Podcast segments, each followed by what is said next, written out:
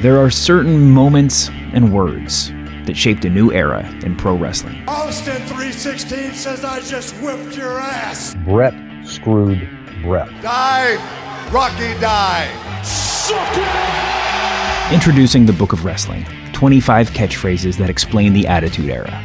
Tune in as we relive one of the most exciting, intense, and over-the-top times in WWE.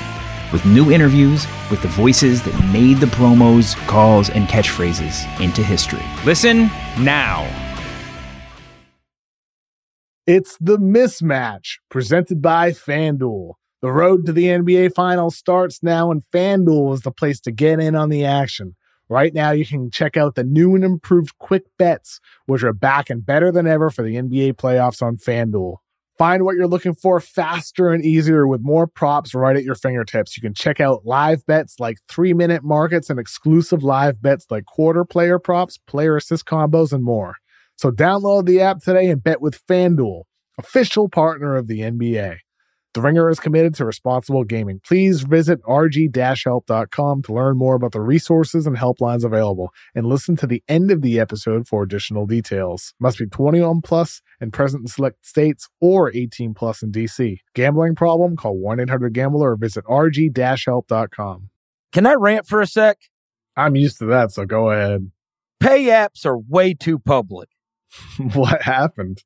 Some rando hearted a payment from 5 months ago, and I realized people could see my entire history, who I'm paying, like their full names. It's super weird. Yeah, that is weird. Okay, then how are you paying people? What are you doing? Apple Cash. It's all in messages. You can literally send cash like a text, and it stays between friends. Random people can't see it. Did you just pay me $1 on Apple Cash? Services are provided by Green Dot Bank, member FDIC. Terms apply.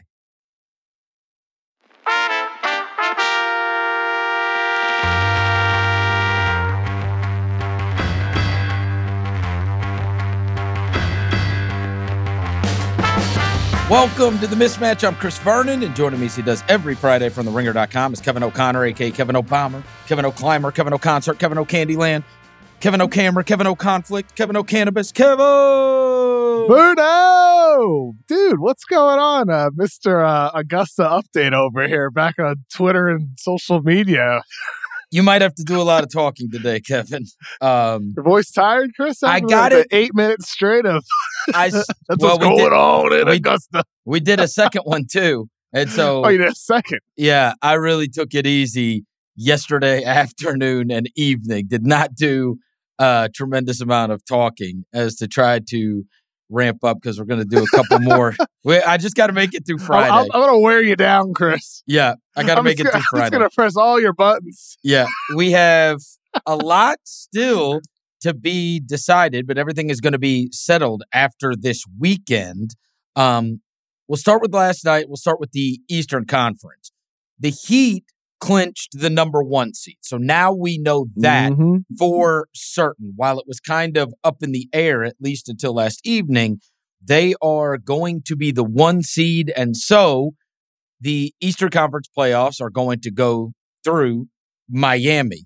And I feel like the Heat have not gotten a tremendous amount of chatter this year regarding what they've done. There's been a little more recently because of Tyler Hero and the numbers he has put up as a reserve. He's probably going to run away with Sixth Man of the Year, which is, frankly, the only award that will probably be a runaway this entire season.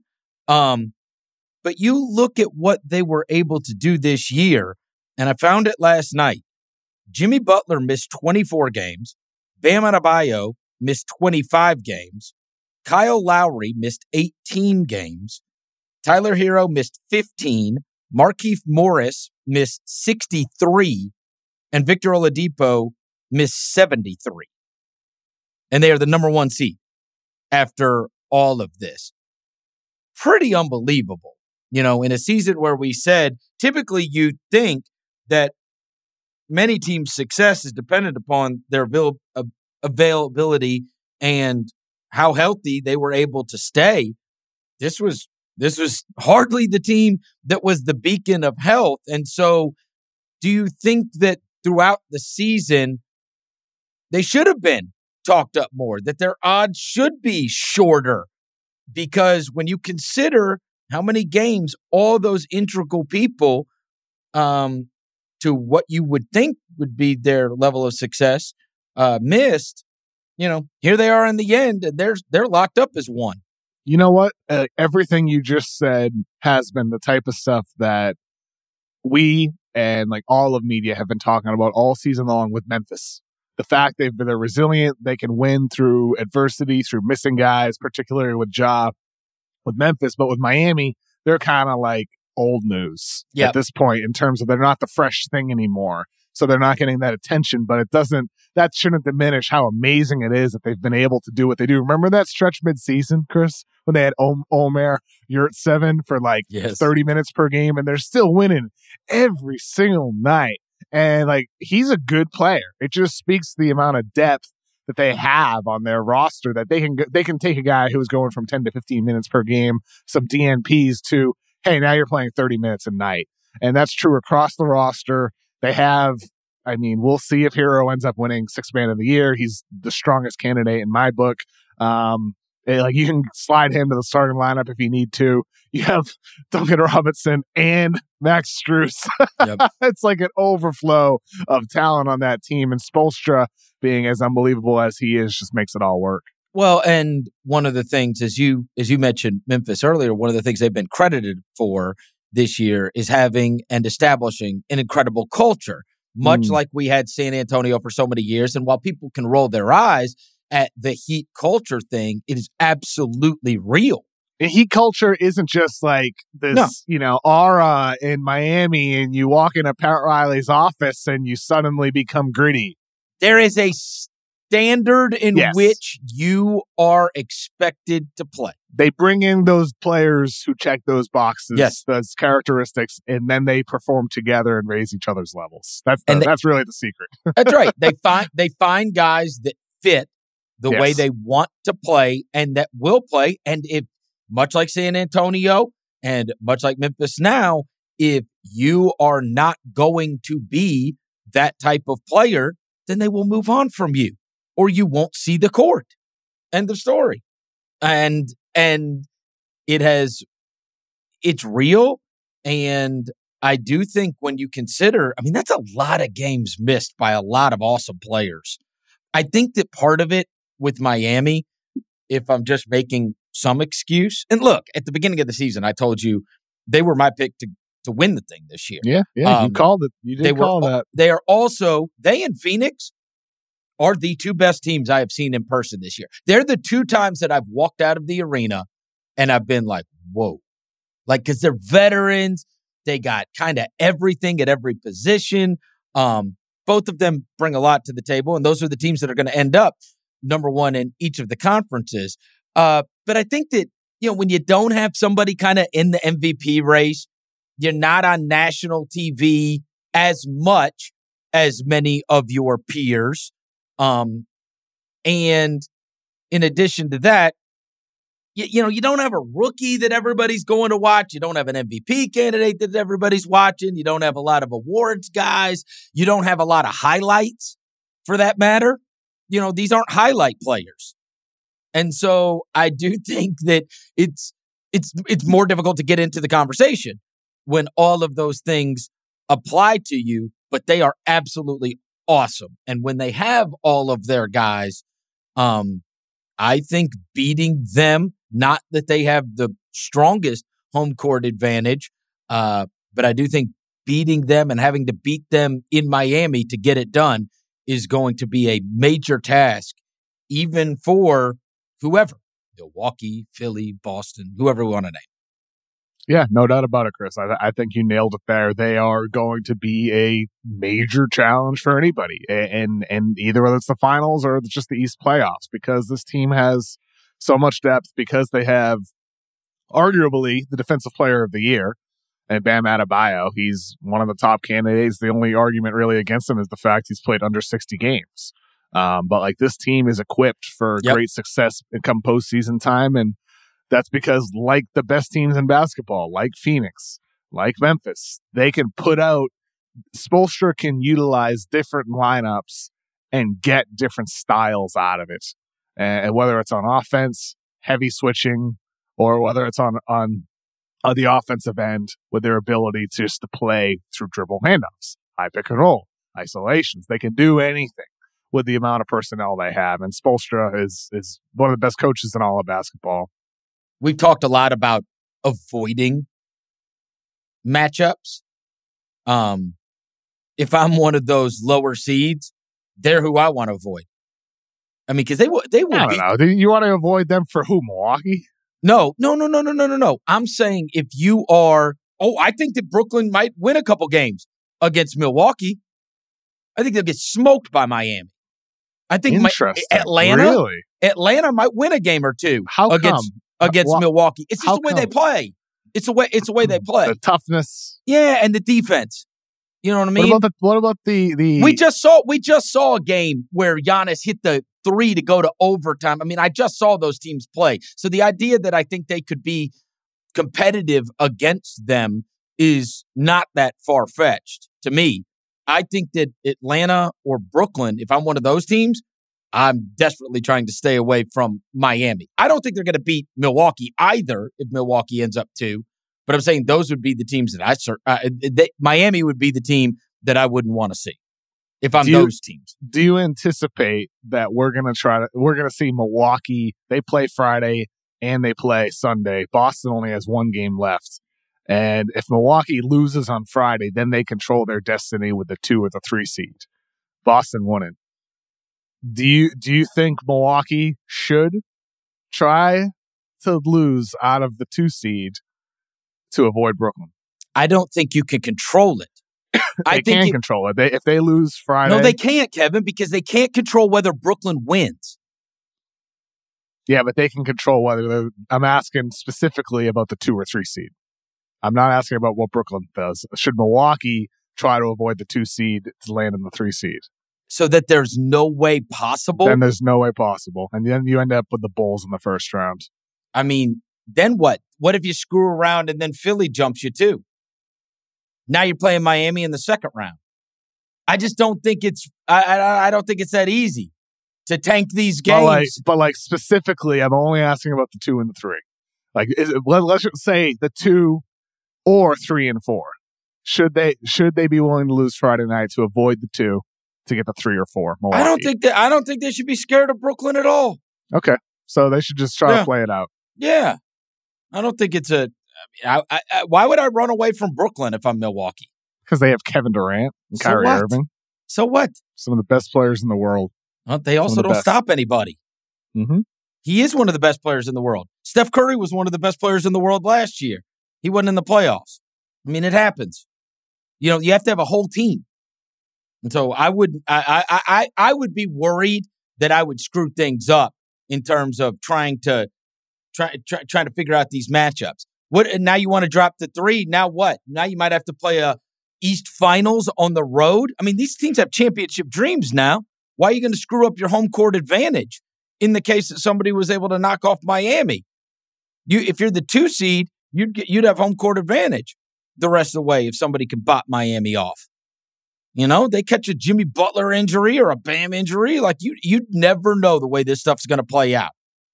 I wouldn't play the game of trying to lose just so I avoid a first round matchup that I may not get anyway, Kevin. What? How about this? Let's say Charlotte jumps up. Let's say Atlanta jumps up. All right. Now you take it into consideration. You think Brooklyn's going to be 7. That's the only reason you would dodge 2. There's other teams that have a chance at that. In fact, there's 3 other teams that have a chance at that. What if it's Atlanta or Charlotte? Okay. What if it shook out and it's Atlanta? What if it shook out and it's Cleveland? If it's Cleveland, did you want to get away from 7? Now you've screwed things up. Cleveland could still be 7. Like, we're just assuming that Brooklyn is the one that's going to win. Like I said, Chris, It might not be seven. They might not be seven. It was just a theoretical question. That's all. What would you rather do? That's all I was asking. Well, that's all I'm saying, right? Yeah, you understand what I'm saying? Like, what if they're not seven? I mean, then they're not seven. Then they're eight. And that means Miami gets them. Right? Yeah. I mean, all I'm asking is what would you rather do? Would you rather avoid the two and land on three or four? That's all. But you got to tell me who two's playing. You don't know that. Right. That's why I wouldn't screw with it. I wouldn't screw with it just because it'd be my luck that it's Cleveland that I'm facing. I look forward to seeing what they end up doing. This episode is brought to you by cars.com. When you add your car to your garage on cars.com, you'll unlock access to real-time insights into how much your car is worth. Plus, view its historical and projected value to decide when to sell. So when the time is right, you can secure an instant offer from a local dealership or sell it yourself on cars.com. Start tracking your car's value with your garage on cars.com. Toronto is now 2-up on the Bulls. And the Bulls do have that tiebreaker, but we have no idea what the Bulls are going to do. Toronto probably splits. Probably. They might win both of them. But that one is up in the air a little bit, simply because the Bulls have the tiebreaker in that. The Nets and the Cavs is huge tonight. Mobley's back. The Nets have the tiebreaker. They also have the tiebreaker against Atlanta. And then you have the Hornets, who are kind of lurking in all of this, unbelievably. They are one back, and they won again last night. They're one back from the Nets and Atlanta, and they have the tiebreaker in both of those. So we could look up, and the Hornets end up with, I mean, they can end up pretty high, actually. If they are able to win, and like say the Nets lose tonight, or Atlanta loses, next thing we know, that would be the most shocking one. If we end up with Toronto or with Charlotte playing in that, like the big game that ends up getting somebody 7 or 8, that's something that we didn't expect. But they've been really good. And I do feel like, weirdly, some of these teams at the bottom, I don't know how you feel, look more dangerous than some of these teams at the top, right? It's like some of these, and maybe that's because they're fighting for their lives, and I shouldn't be persuaded by this, but like Atlanta and Charlotte and Brooklyn and some of these teams, they're at the bottom more so than, say, like Philly, you know? Obviously, yeah. Boston's been better without Time Lord than I thought they were going to be, honestly. Wouldn't you agree? No, they're a good team. They just need them for the playoffs, second round. But Udoka did say this week, like sooner than later for Time Lord. And I've heard a lot of positive news about him. It sounds like the type of thing where the only concern will be when he does return, eventually, if they make the second round, how does he handle the swelling once he starts playing again? Once he starts playing and there's swelling, how does that affect his performance is the main concern for Boston. And for some of these lower teams, like Charlotte, Atlanta, Cleveland. It's like you said, like they're all fighting, but also it's not like they're, a 33-win team. These are teams that have all won 40 games, all above 500 and all really competitive. And like it's crazy when you think about really how tight the East still is, though. The top bunch all between, we're talking about straddling, between 3 games and the top 4 seeds. And then it's really all between 2 games with the 7 to 11. And they're not far off from those top teams. They're like, 6 games back? It's not a dramatic difference. So, I mean, look, I think every first round series has a chance to be competitive. Wherever Brooklyn lands, assuming they win and get in, that this is the 7 or the 8. And then whether it's Cleveland, Atlanta, or Charlotte, all 3 of those teams are going to have an opportunity to maybe take a game or 2. Like you can't rule out Trae Young going nuclear in a series. No, and I'd be excited to see what happens with LaMelo Ball in the playoffs if he were to get in. And never mind this Cleveland squad with getting everybody back here. So, I mean, I'm excited for those young teams, but ultimately, though, like talent level wise, when Milwaukee, Miami, Boston, those teams turn it up, I don't see them catching them. How about Philly, though? Do you think they could beat Philly? You think Philly's that vulnerable? Look, because I don't think I think they're still going to win one of those types of series if they were to move up. I think certainly you would. Philly's going to be the favorite in that situation, but man, I don't know, Kev. Like I saw this morning, which I was stunned by. Our buddies at StatMuse put this up. The first four games that James Harden played with the Sixers, it was 27 points per game, 59% field goal, 50% from three. Since then, 20 points a game, 36% from the field, 30% from three, and has as many turnovers as field goals in the last five games. Like, so when you say, like, do I believe in Philly? Like, God, those numbers are miserable. 30% from three, 36% from the field. Like, you got to be radically different than that, you know? His last five games, 4 of 15, 4 of 10, 4 of 13, 4 of 10, 3 of 12. Oh, I don't know, Chris. I don't know what's going on. I think he's hurt. I think that hamstring is a problem, and he's just playing through it. I just can't see that he would have declined like this without an injury. You know what I'm saying? Like, how do you go from what you were those first 3 or 4 games out of the All-Star break? He looked crazy good, dude. He looks so quick, so much burst. He's exploding off the bounce. And then look at him. He's just I think he's hurt. I got to go back and look at it. I feel like the line of demarcation is running steps. You remember that cockamamie video of him running the steps in the arena? Yeah, I think that might have been the end. Or maybe I got to go back and look. Or maybe it was the Brooklyn game. Let me find the date of that. Maybe they just ripped his heart completely out of his chest. That was March 7th. After the Bulls win is when that happened. So that was probably his first iffy game. His first 3 games, 7 of 12, 8 of 14, 8 of 13, 6 of 10. And then that night, 5 of 15 against the Bulls. But he did have 14 assists, only 3 turnovers. But the next game. So he's 5 of 15 and then he ran the steps? The next game against Brooklyn. Then he ran the steps, but he had a great night with assists, 14 assists. I forget what happened in the game. That was too long ago. 3 turnovers. Next game against Brooklyn, 3 of 17 from the field. That really could have been it. Might have been the steps after the Bulls game. The steps! It worked. I was just, thank you for the research. I was just opining. Hey, maybe it was after he did the Rocky bit after the game and he ran those steps. He might have yanked his hamstring trying to run. It's the first time he had been active in a year. Can you imagine if that was it? Like that night he gets home and he lays in bed and he's like, something happened. It's like I knew I shouldn't have tried to run those steps. This is what I get for making an Instagram video or whatever it was. He just ran up once. After the... He just ran one time for the gram, right? That's when it got a little tender, after that. No, can you imagine if that was actually real, though? Like, if we get a Ramona Shelburne story the day after the Sixers get eliminated, and it says it opens up with a scene running the steps after a Bulls win. we dropped the we got the Lakers one today.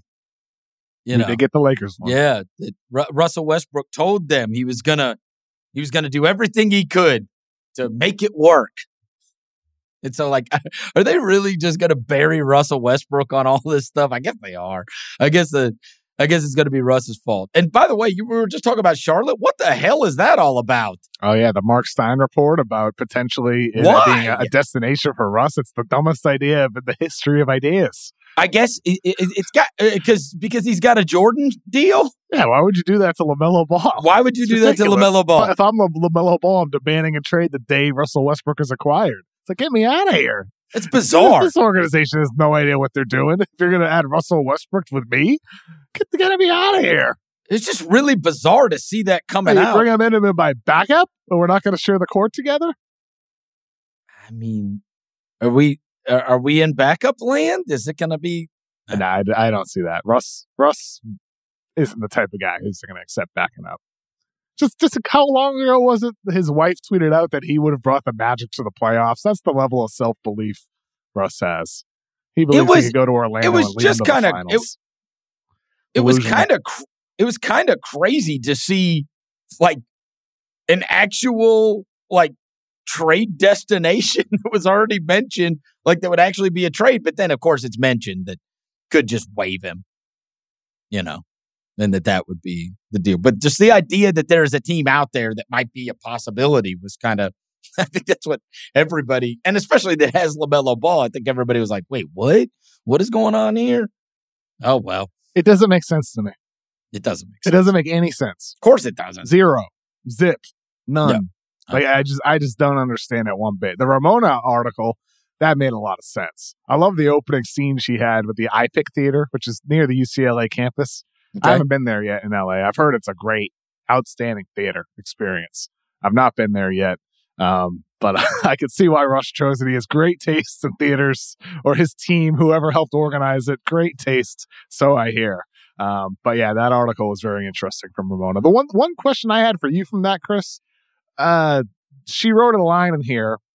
She said, one option, Westbrook could consider a buyout. There's pessimism that he'd do that. And she wrote, Westbrook is a prideful man. His swagger is both his sword and his shield, and he will not lay them down lightly. He is wary of the stigma that comes with accepting a buyout, one source close to him explained. What stigma is that from a buyout?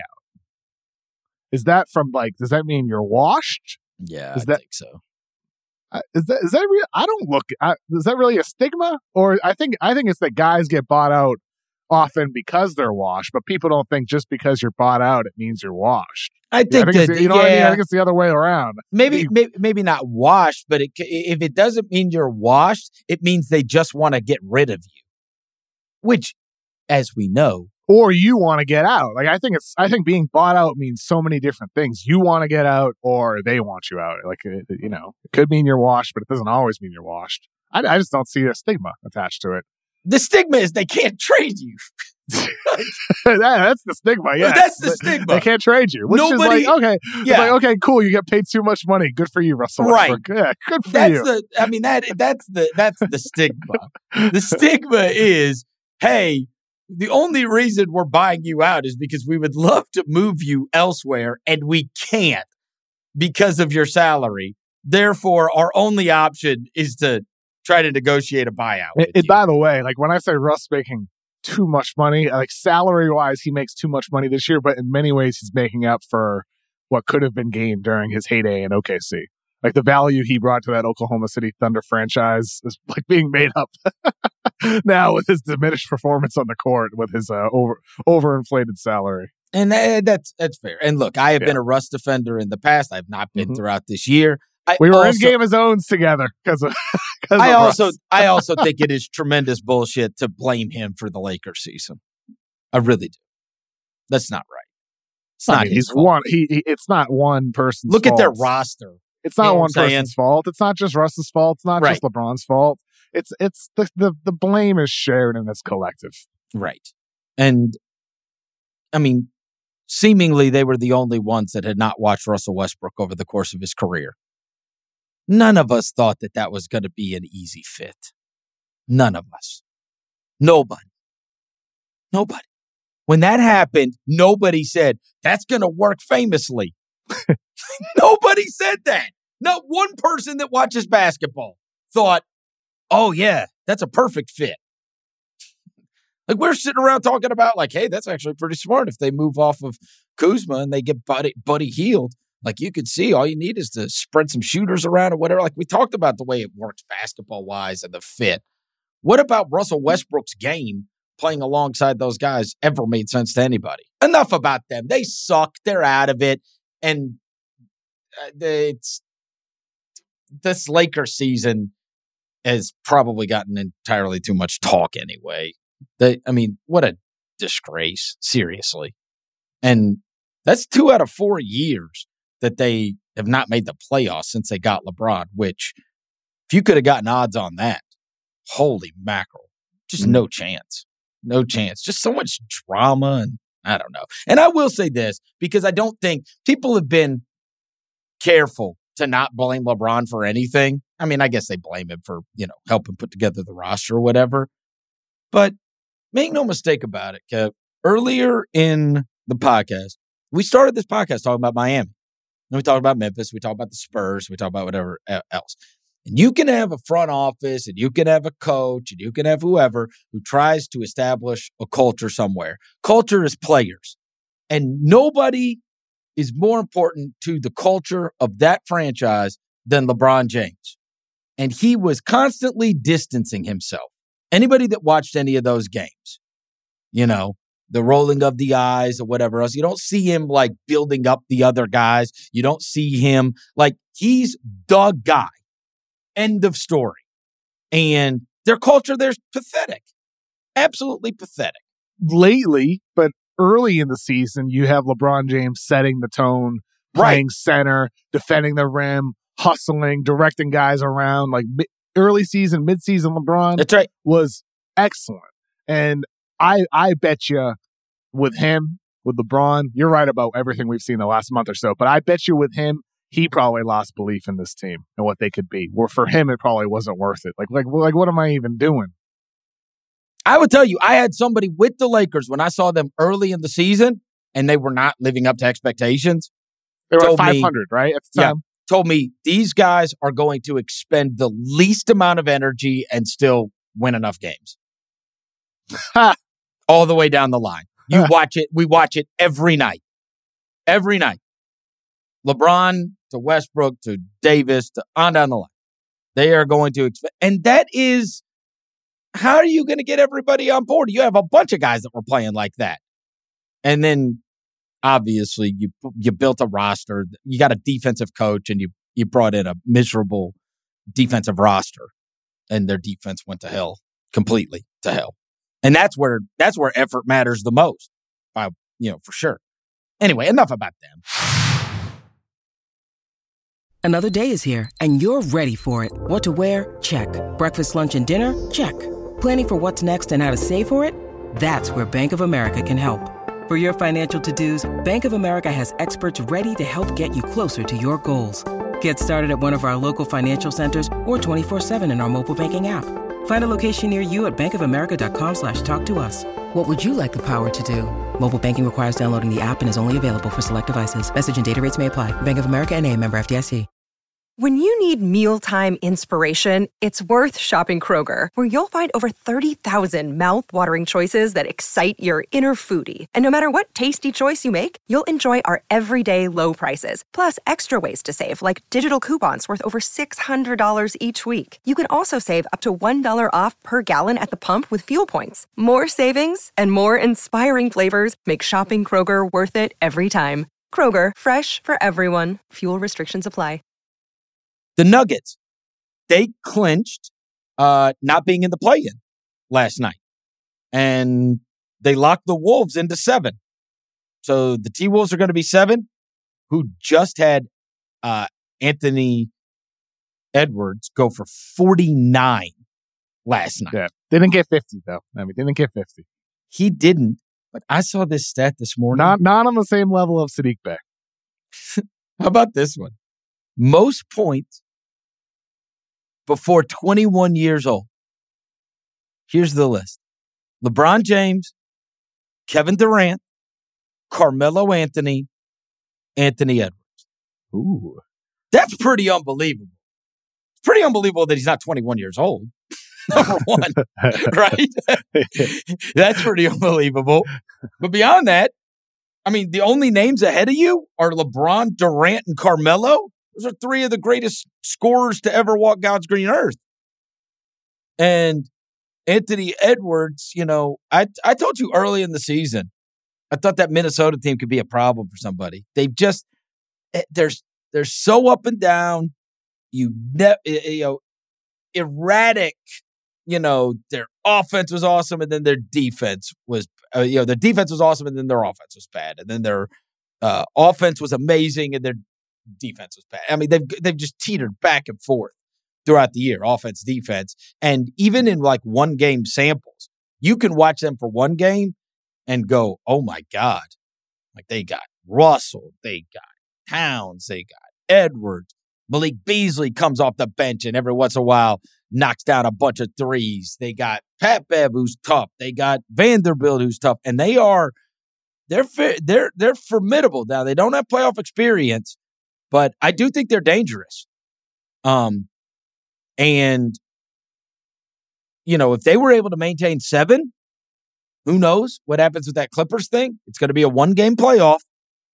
But that would be a hell of a series versus Memphis. They were a problem for Memphis this year. It's a matchup problem. Who was the biggest problem on the Minnesota roster? Like, is it Towns, Edwards? Oh, Russell goes nutso. I mean, freaky. Russell was crazy. Crazy. And Vanderbilt does well against Jaren Jackson. And, you know, Pat Bev tries to injure Morant. And so you got like a bunch going on. It got very, very testy, too. If that's a first-round series, it would be wildly entertaining. Who would you rather face, Minnesota or the Clippers first round? If you told me there's no Kawhi Leonard, I would absolutely rather face the Clippers. We'll see. Norm Powell's back. Paul George is back. One guy's missing. Just one guy. And I didn't like the Ty Lue comments. What did Ty Lue say? Ty Lue talked, you know, he talked to Mark Spears or whatever. Yeah, I read that yesterday, and I was like, "You got." I didn't see it. I saw him say Monty Williams should be Coach of the Year. Ty Lue recently told Anscape's Mark Spears that he hopes George, Powell, and Leonard will all be good to go for the Western Conference playoffs because he knows that what the Clippers can do with all that firepower. Gross. Interesting. I did not see those comments. That was yesterday. To go back to your question, Clippers without Kawhi. Yes. Minnesota, if they have Kawhi. Look, man, we've been on this since January with Kawhi, the potential of him coming back in April. We're here. Minnesota? Within a week, we'll find out. Minnesota, I can't imagine he'd be available to play in the play-in game. And so if you're Minnesota and you win that, hey, how about this one, Kev? You're freaking Phoenix. And you draw them, assuming that they were able to hold down the fort and keep their 8 seed. We could be looking, like, realistically at Clippers versus Suns. In fact, that would be the matchup before the play-in. But if it maintained that, there was Clippers versus Suns. And you want to talk about, I mean, that's like a West Finals if they've got Kawhi back. That'd be outrageous. Outrageous. And obviously, if they were to win the play-in game versus Minnesota, then it's Clippers versus Memphis. And you're Memphis and you just had like one of your franchise's best seasons ever. And you get the 2 seed and your reward is having to play against friggin' Paul George and Kawhi Leonard. Like, come on. Yeah, it's too bad. Bogus. That's it is bogus. Definitely bogus. That is bogus. That is bogus. It'd be great if there was another way. This time I'm bringing that up. But who knew? I mean, look, it'd be their luck that they. Yeah. Well, maybe I guess you would have to choose after it all gets hashed out. Well, but they should have lost a long time ago if they knew Kawhi Leonard was going to he was going to be back. Well, I have a question for you, Chris. So yesterday, someone brought this thought up to me. Adam Silver this week was talking about all these stars missing games and having to find incentives to get them to return earlier, so they're actually playing regular season games. Yeah, I wonder, like, who do you think is on his mind as he's saying that? Do you think he's thinking about Kawhi? What does Adam Silver know that we don't know? Adam Silver obviously is privy to information that none of us are about players, teams, situations, what's going to happen, things that are said, things that have happened. Do you think that there's anything with Adam Silver where he's like, this effing guy load managed for years and now he might come back day one of the postseason? Do you think there's anything on Adam Silver's mind about even the potential of a Kawhi return after not playing a single regular season game that is really inspiring something that he was talking about a lot? It's a major talking point for the NBA. You remember, I brought this up like whatever it was, a month and a half ago. Adam must be a listener of the pod. He heard it from Verno. You did bring it up. You brought it up. I goofed. I said, what if this dude just becomes the GOAT of load management by just saying, I'm not playing the regular season? And he's been fine for a long time. I'll tell you this. It might be other. I mean, did you see the Did you see the Murray clips from last night? Yeah. Yeah. He looked okay to you on the baseline, cut to the basket, dunk. I was like, what the hell is going on? Yeah.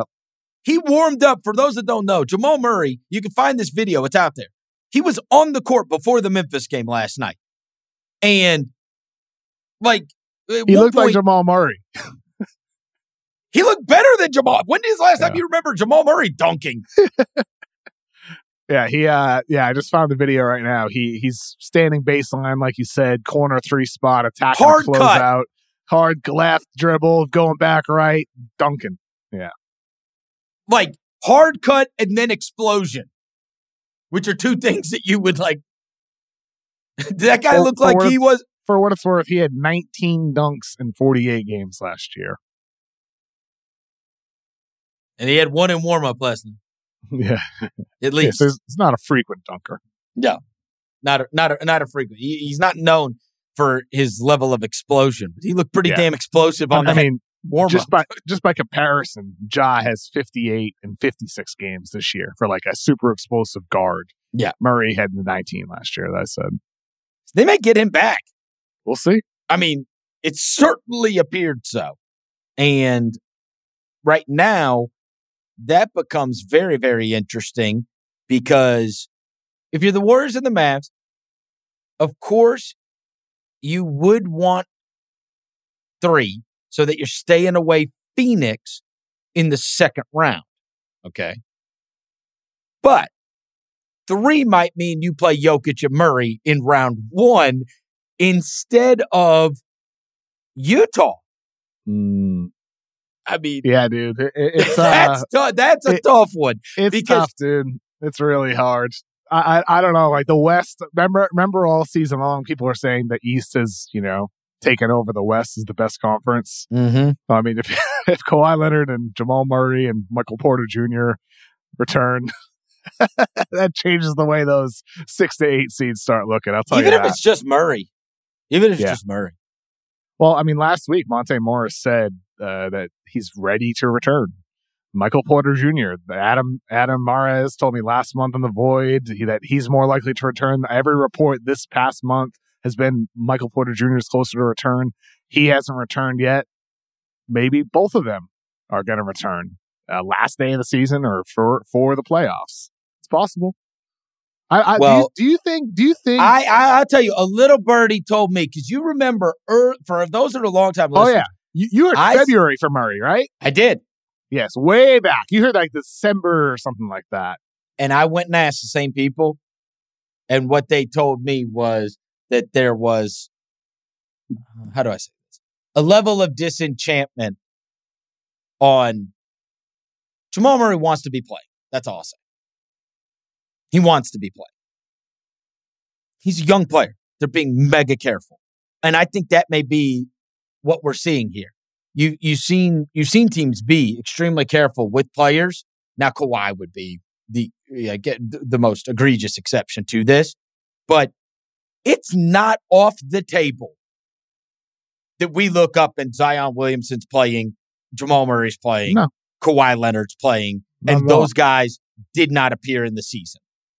You would have three players. So when you said Adam Silver's bringing it up, it's really on the table. And that is through, what's the term they use? An abundance of caution, right?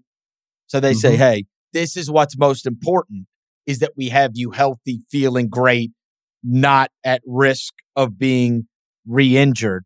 The question is if, when could any of those guys feasibly been on the court without the, quote, abundance of caution? And have they sat out much longer than maybe they needed to? Which, again, is not unreasonable. The last thing on earth you want is for somebody to come back from a major injury and re-injure themselves. But it's possible. I mean, when we looked at all of those timelines would be up. If it's the traditional, injury / recovery. All of them. Kawhi's would be up. Jamal's would be up. Zion's would be up. All of them. We'll see. We'll see what happens here because Adam Silver talked about it a lot. He admitted that he doesn't necessarily have a great solution yet, but he's thinking about incentives, thinking about the length of the season, how that can be tweaked to, you know, for players to have better health, better durability, better rest and recovery, and that maybe you're able to return from injuries sooner. Maybe it lessens the risk of injury. He mentioned incentives with the tournaments, you know, like different things they could try there. So I don't know, man. Like, I hope the NBA this decade gets creative with these solutions, with the length of the season. We might be expanding at some point to 32 teams this decade. Like there's ways to revise the schedule with the in-season tournament, the length of the season, that could really improve everything with the NBA and ensuring that these guys are playing these lasting games. Like how can you make it important for the Clippers to bring Kawhi back, or how can you make it important for the Nuggets to already have Murray back? I don't know right now off the top of my head, but I look forward to seeing what they cook up. One more thing on Denver. The narrative changes every single week regarding MVP, and it does feel like it is flipped hardcore back to Jokic. A little bit of a struggle for the 76ers. Giannis had a couple big games on national television that weren't amazing, like didn't blow us away. And now you're doing all the stats that are being reported out there about Jokic, which are just absolutely freaky. And they're not, with a nod to our buddy Nick Wright, not advanced stats. Nikola Jokic is the first player since Wilt Chamberlain to have 5 straight games with 35 points and 12 rebounds in games. He is the first player in NBA history with 2,000 points, 1,000 rebounds, and 500 assists. And not only did he have the 2,000, 1,500, he's the first to average 25, 13, and 6 in a season. And he's averaging 27, 14, and 8. So no one's averaged 25, 13, and 6. He's averaging 27, 14, and 8. And he is the first player in the top 10 in points per game, rebounds per game, assists per game, and field goal percentage in the last 50 years. I mean, if you were a voter, would Jokic get your vote for first? I mean, that's pretty persuasive. And I just watched him last night with the damn headband on. Oh, yeah, that was cool. He got cut in the first quarter. And I said, oh, that's the worst thing that could ever happen. Now he's going to see his own blood. And he went back out there. So for those that weren't watching the game, he went back out there after they cleaned it up. He started bleeding everywhere again. And that's why he went back and he put on the headband. And it was awesome. It's absolutely awesome. The guy is awesome. Headband Jokic. Yeah. He's something else. I don't know, man. I think every time I watch him, I'm like, how the hell? I don't have the proper respect for the other participants on the court that he plays with, let's just say. I feel like, I'm like, yo, if he would have gone out of that game with a cut, let's just say he has to leave the game, I think people would have gotten to see what the Nuggets look like without him. And it is, whatever they say about replacement level, if you put a replacement level dude in his spot, that team would be awful. They were at plus 37 in his 35 minutes. He's freaky. Yeah, he is. I would have absolutely no problem. I've told you this from the start. Odds are Jokic gets my vote. I wouldn't fight anybody over the voting anyway. I really wouldn't. It's so close. It really is. It's close. Yeah. But that's... If you want to do the history thing, that's history. To be the top 10 in all those categories, no one has done it in 50 years? That's something else. Something else. That's a lot of basketball seasons and a lot of amazing players. So if somebody tells me that Nikola Jokic is the most valuable player in the league, come on, man. I'm not fighting them. That's fine. I don't think you could have a stupid vote. I really don't. I think anybody... Well, yeah. I mean, there are some... Oh, okay. Derrick Rose. Yeah. Well, I mean, look, it is... is, let's say somebody puts Luka first. Is that a stupid vote? Yes. Okay. All right. So I mean, like, so okay. No, I meant the three. Oh, the three. Yes. Okay. Sorry. The three. Let me correct myself. But, you can't be. You know, I think Luka's a lock. You know, he should be a lock for number 4. No issue with that either. Dude's absurd, man. He's amazing. He's amazing. He's only hurt. It would be a 4-man race if he had dicked around the first 2 months. Yeah, exactly. If he didn't miss time with the ankle injury, with COVID, with getting in shape after his slow start, he might actually just be the MVP and possibly be the clear MVP. That's how great he has been since mid-January. He's averaging 31 points per game, 10 rebounds, 9 assists on amazing efficiency and not turning the ball over and playing good defense. I mean, he'd be the MVP if those are his season stats. God forbid he ever come into a season in great shape. Next year could be Luka's MVP year. That would be my prediction. That's my early prediction. Before I even finalize my MVP vote this year, I'm predicting next year's Luka's MVP season. I'm going to remind you of this when he walks into training camp 285.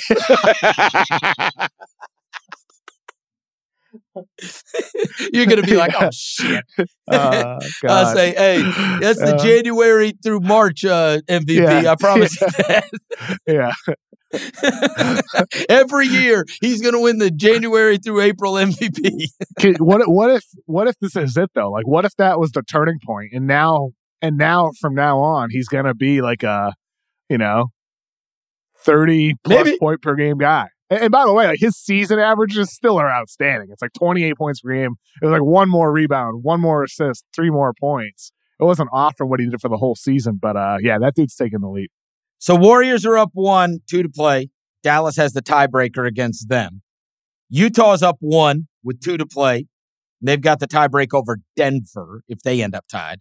And then you've got the Pelicans that are 2 up on the Spurs with 2 to play. Spurs do have a tiebreaker in that, but the Pelicans would have to lose twice. And got a lot of those teams playing each other, including the Warriors and the Spurs and the Pelicans. Great scheduling. Yeah, no, we got really some weird scenarios. And as I told you, Warriors desperately trying to cling to 3 so that you may have to draw Denver now with Murray, but you stay away from Phoenix until the West Finals, in their mind. You know what I mean? Assuming they could get past Memphis, They would not want to see Phoenix. I don't think any of these teams, they don't want to see Phoenix in the second round. They all got high hopes. And so even if it means having to run into Jokic and Murray in the first round, I do think that both Dallas and Golden State will desperately want 3, knowing that Memphis would be ahead of them if they can get past that first round instead of Phoenix. And man, if it played out where Phoenix does draw that Clippers team, that would just be insane. That would be insane. I actually kind of like that. If you ended up with Phoenix Clippers, Memphis Wolves, which would be wildly entertaining. You would have the Warriors versus Jokic. Oh, man. And then they would put, Dallas and Utah on, whatever, like the Discovery Channel. Oh, Discovery. Wow. Wouldn't even be on NBA TV. Oh, come on. They play that thing at 9 a.m. Who cares? Well, they should. They should play that game early because of the overseas audience for Luka, for Gobert, among others. That's a boring series, but the other 3 would be amazing for sure. Yeah, man, like there's a chance, depending on how this shakes out, every single first round series is going to be entertaining. Because Utah, Dallas, it might be the least fun one, but it's still a fun series. And especially with the whole Tim McMahon mutual interest between Rudy Gobert and Dallas. Yeah. He could put, what if he pulls a Durant and then he goes and shakes hands at the end. And then the next season he's playing with the team that knocked him out. I love how Tim McMahon is just guns blazing. Like he's unafraid to report what he knows. And he even said, he's like, what did he say? It's absurd to think Mitchell's going to spend his entire career with the Jazz. Like he just comes out and says it. Yeah, it is absurd. He's on one. Maybe absurd isn't the right word, but it's unrealistic. to expect. I don't even remember the word he used, but it is definitely unrealistic. I think that's totally fair. It's going to be, everything's going to shake out this weekend. By the time we speak again, we're going to be talking about all of those play-in matchups early in the week. Thank you to our executive producer, Jessie Lopez, as always. Everybody have a great weekend. Kev, I'll talk to you on Tuesday. Have a good one, everybody, especially you Pistons fans. We didn't forget. We love you.